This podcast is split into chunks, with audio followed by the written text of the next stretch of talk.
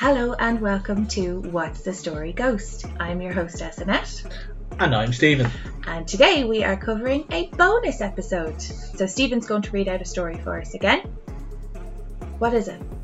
It's a story. I know, but I don't know this story. Yeah, well, I haven't fully read it yet. This this is another um, this is another story from the warden of Larch Hill, or the former warden of Larch Hill, and he again he was gracious enough, he, and because we enjoyed the last story he gave us, Yeah. we're gonna take a recording of this and we're gonna save it for a bonus episode, Yeah. or you know when we go on holidays or something.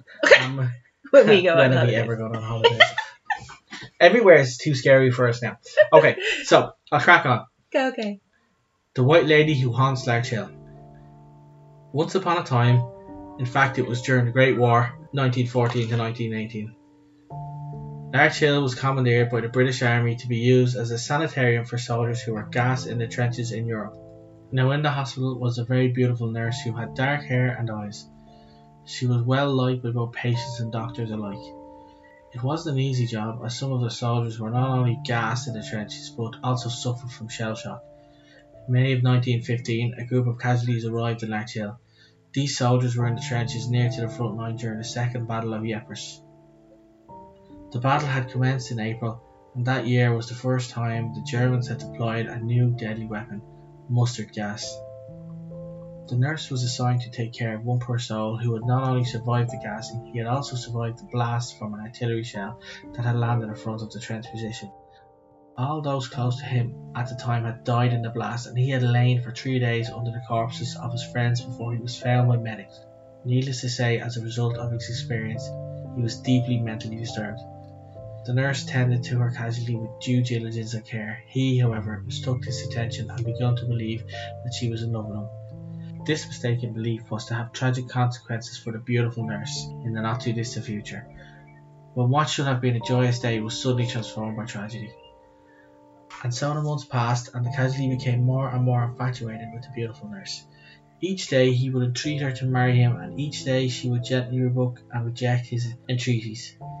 You see, the young nurse was engaged to be married to her one and true love, and their wedding day was rapidly drawing closer.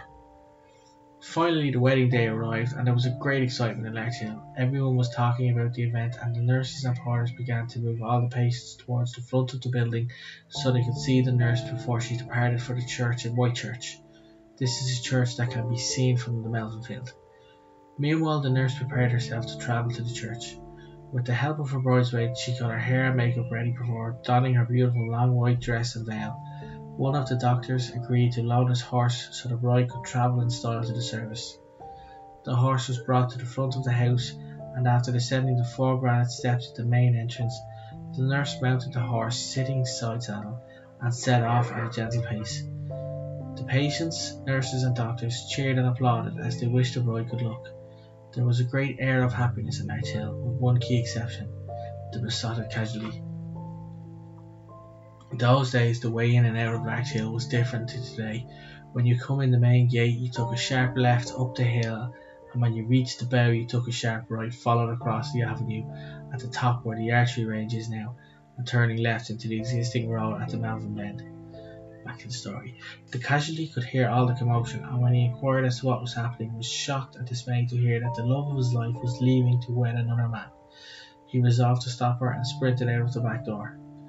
Meanwhile, the nurse moved slowly away from the house. The horse was a gentle mare, but even so, the nurse was unused to horse riding and was nervous. She continued anyway, with a happy heart, knowing that her one true love was waiting at the altar in the church. The future looked good as her fiance had just started a new employment as a teacher in a school that had been established by a man called Pearse close to Whitechurch. Casually moved quickly and swiftly despite his wounds and breathing problems, as he was determined to stop the nurse from leaving Larch Hill. He was soon beside a large beech tree halfway between the house and gate. Here he concealed himself, waiting quietly to intercept the nurse. The nurse continued on her way, smiling at the cheers and applauses that had marked her departure. It was a beautiful day, and she looked radiant in her beautiful white dress against the backdrop of the blue sky. Her thoughts turned once again to her fiance, waiting at the church, hoping he was on time and not too nervous. She continued to be nervous herself, but took comfort in knowing that in less than an hour she would be side by side holding the hand of her one and only true love. Her heart fluttered at the thought and she smiled. The horse rounded the bend, turning right, moving slowly along the avenue, heading to the main gate. Suddenly the horse halted as ahead of him stood the casualty, blocking the path, waving and shouting. The horse shuffled back, her nostrils flaring with fright and eyes wide open as she tossed her head in the air. The nurse struggled to control the mare, but alas, she was not strong enough and the horse bolted to the left. In a split second, they both were tumbling down the slope towards the river. The nurse tried to hold on, but she was smashed into a tree with great force and she could feel her bones break as she fell to the ground. The mare tumbled on top of the nurse and crushed the remaining breath from her body. The casualty could not believe what had just happened. He ran to the edge of the road and looked over the side. To his horror, he could see the nurse lying motionless at the bottom of the slope, her vacant eyes staring straight at him. He had seen this stare of death before in the trenches and he knew she was dead. He let out a cry of anguish as he had never intended to harm the nurse who he loved deeply. He was only on the road to make one last entreaty to the nurse to marry him. He collapsed into a heap, sobbing uncontrollably. Soon others arrived at the scene. They had heard the awful pain neighing of the horse echoing around the valley. They could not believe the tragic scene that greeted them. Everyone was deeply upset. There was nothing left for them to do other than gather up the broken body of the nurse into their arms and lay her to rest in peace. However, as we all know, she was never to rest, and her poor mortal spirit is seen wandering along the old avenue above the archery range. She takes the same path every time heading to the main gate, but disappearing before she can pass through. She is suffering from an eternal unrequited love and is destined to haunt the road in her quest to get her fiance and wed him. She means no harm, so if you happen to pass her as you wander the side at night, wish her well and walk on by. The end. So Larch Hills Road is now different to what it was, but you would come up in the main gate and you'd go straight uphill, take a right, and then meet the existing road that ran between the Melvin or that runs between the Melvin and the training field. So the the horse trip or where she fell Mm. is all is a downhill slope. So if you know if you've ever driven in, everything to your left is all uphill with trees and slope. Oh yeah. So if you fell down that on your own, never mind with a horse falling on top of you. That's so so sad. That's like that's a proper ghost story. Mm-hmm. That's like that is so sad. That's heartbreaking. Because on one hand, like I know mental illness at the time during the war was probably not treated in any way, shape, or form like it is now. So I kind of feel really bad for the casualty, but then at the same time, that always happened. Always, always happened. All these men would fall in love with their nurses because they would mistake them doing their job and caring for someone that was Yeah. under their care and they would just completely mistake that for love. And like she's clearly besotted. Now I know from the day we got married, all I kept thinking was, just I hope he gets here okay. And we lived like so close to the hotel, but immediately I was like, so many accidents happen less than two kilometers away from your home. So I, I get it. She was on the way and she was super excited, and all she kept thinking was, I was there. totally safe getting to the wedding. Gary Gary put me in the boot of his car and drove me down. Oh, oh I know he was nice too. He cleaned the boot so I wouldn't get any dirt on on my suit. oh my god, that's so sad. Like that's a proper ghost story. But it's like it's it's kind of like they're the kind of I don't want to say ghosts because that that seems weird. But she would be the kind of spirit that if I did happen to see it, I don't think she would come across as malevolent anyway. Because you don't die with that much love in your heart and not still be a lovely person or like all she wants to do is go and find him and all she wants to do is get married and have her day. And i just think it like uh, why was nobody with her with the horse? Like like if she wasn't used to horses why wasn't somebody walking beside her? Like why wasn't her dad giving her away? I'm blaming everybody except for the people that should be to blame because i don't know who to blame. I don't know. It's it's just a tradition that you have these weird and wonderful methods of getting to the church. Like I've heard of people sitting in the buckets of tractors being driven to the church, and that kind of sounds pretty epic though to be fair yeah, like yeah. if you're a farmer's wife or a wife to be or you grew up on a farm like that's that's just that makes sense to me all i did was walk down the stairs but in fairness i had a 16 foot veil so that in Yes, itself we had a conversation about that. Steven, I've told you this already. You get to wear a veil twice. Sorry, yes, you gave out to me for this. Women get to wear a veil twice in their life. Once for their communion and once for their wedding. And I didn't get one for my communion, so I was making. Neither did I. Yeah, I'm, and all I right, didn't okay, get to wear that's a, not a my veil fault. for our wedding either. I never said you couldn't wear a veil for the wedding. Anyway, that sounded really that sounded really lovely. Like she was she was ready to get married. That woman, like so many women, are just kind of like, oh, what am I doing? I'm getting cold feet. But she was just kind of like, if this horse could walk faster and safely, that would be great. But It does him, sound like he tried have- to do what I tried to do that time I hurt my feet and jump out from behind a tree Yes, and stop the woman on the horse where I tried to just jump out behind a tree. scare the bejesus out of a bunch of kids. I, I was gonna say startle some young cubs. um, because we were we took a night walk and we took so I, I'm shouting it here, but we took from the house and we walked down this trail yeah, and all the way down, and we were telling ghost stories to the kids all the way down from from the house all the way down the, the entrance road to the main gate and back up. So when we got back up here, I scurried up this way. So this little back square here is actually it's called the Ice House, and it's an old you know the old school. is that the one that you said is practically underground? Yeah. There's one in Massey's Manor. It's very similar, Yeah. but this it's a similar concept. but This one is a big one. This you can get into this, and it looks would resemble a large Eskimo hut, but made out of concrete. Yeah, yeah, yeah. So the first tunnel bit is normal height, then you'd crawl into it, but the rest of it then drops down, and you can fully stand up in it. oh, okay. Um, but the idea was the cold would go down on the one side and keep all your stuff cold.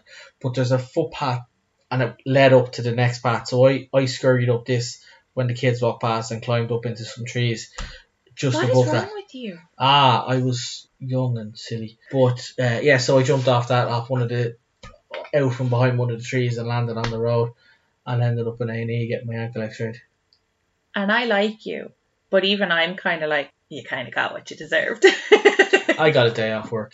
oh my god. That's mad. That's crazy. And it's so detailed. Like, I, I, again, I'm really, really grateful that we got this story in because it's, again, something that I wouldn't have been able to. I mean, I probably could have. These stories from Damien, I think, are probably stories that were word of mouth passed on through they're the sitting around the campfires. And, you know, they may or may not have changed over the years, but there's still a, a, some level of authenticity Yeah. Uh, and realism in, about them, you know. But you do embellish ever so slightly when you're trying to describe a bride on the on the morning of her wedding. Like you could literally just say, "Yes, she got ready and she left the house," but you do kind of have to embellish a little bit to really tell a story. So those kind of passed over a campfire story. That's why every time I do it, well. I suppose I haven't had to do it in a while because we knew about the banshee, but that's why every time I do a story, I ask you, do you have any campfire stories? And it's not just because you're a scout leader and I think you might, it's because those are the ones that spook me the most because they're ones that came from someone that came from someone. And this is why I say if you have a ghost story from your granny, it's probably probably true because grannies don't lie. But those those word of mouth stories at the campfire, they're the scariest. Not okay. Well, that was a nice, quick, short one for uh, for the bonus round. Yeah, I think so. I think so. I really hope we get some more stories like that in though because they're nice short episodes. And no, do you know why I like these stories? Because they scare the bejesus out of me. Because by the time I read a story to you, I, I've read several articles and I've probably watched a documentary or two. I watch a couple of YouTube videos. So, so for me, I kind of feel a little desensitized to it. And my main objective isn't to, because I've already enjoyed it, it's not to enjoy the scary story, it's to tell the story the way I kind of heard it or or the way I would like to be told and to scare the bejesus out of you, but I have yet to find one that is scary because I was so compassionate towards the banshee, the one thing that I thought would scare you. I kind of told the story from a real pers- like a perspective of ah God love her, she's very misunderstood. So I've yet to find one that's going to scare you. The John Taylor one scared me. That freaked me out. But I, I, I think it's a given now. Anything with fog in it is going to freak, freak me out. Um, and this one here kind of tugged on the heartstrings a little bit. Oh, I'd mentioned as well though with the soldier that survivor's guilt would have been awful. Everyone Oh, that was around him had died, and then he's buried under the His guys that he trained with, the guys that he went into to war with. Like I don't think. Oh no, nope. That's the only note Once that I again- have there really. There is no winners in this ghost story. No, God love him. Because he sounded like he had enough injuries that when he collapsed on the floor, on the ground crying, that he probably died. I don't think that was a, a good story for anybody, or a good day for anybody. Do you have anything else? Nope. We finish off there? Exit jingle. No, not eggs a jingle. I have to do the rest of the stuff, otherwise we get no stories. Do it. Do it now. Perfect. So we'll leave it there. Um, thank you so much for listening to again another short episode, and thank you again for Damien. Uh, Damien us in those stories. Former warden of Larch Hill. Uh, so if you have any stories of your own that you would like for us to read out, you can email us on what's the story ghost at gmail.com. And if you have any recommendations or any suggestions for stories you would like us to cover, you can DM us on our Instagram page, what's the story ghost. And we will leave it there and see you next time. Hey, the jingle. Diddly-doodly, diddly-doo. Dibbidi-bop-bop. That's countdown. Now you're just robbing Sam. No, I didn't do countdown. I purposely almost did countdown. I went, no, I'm not going to plagiarize this. Okay, bye. Bye.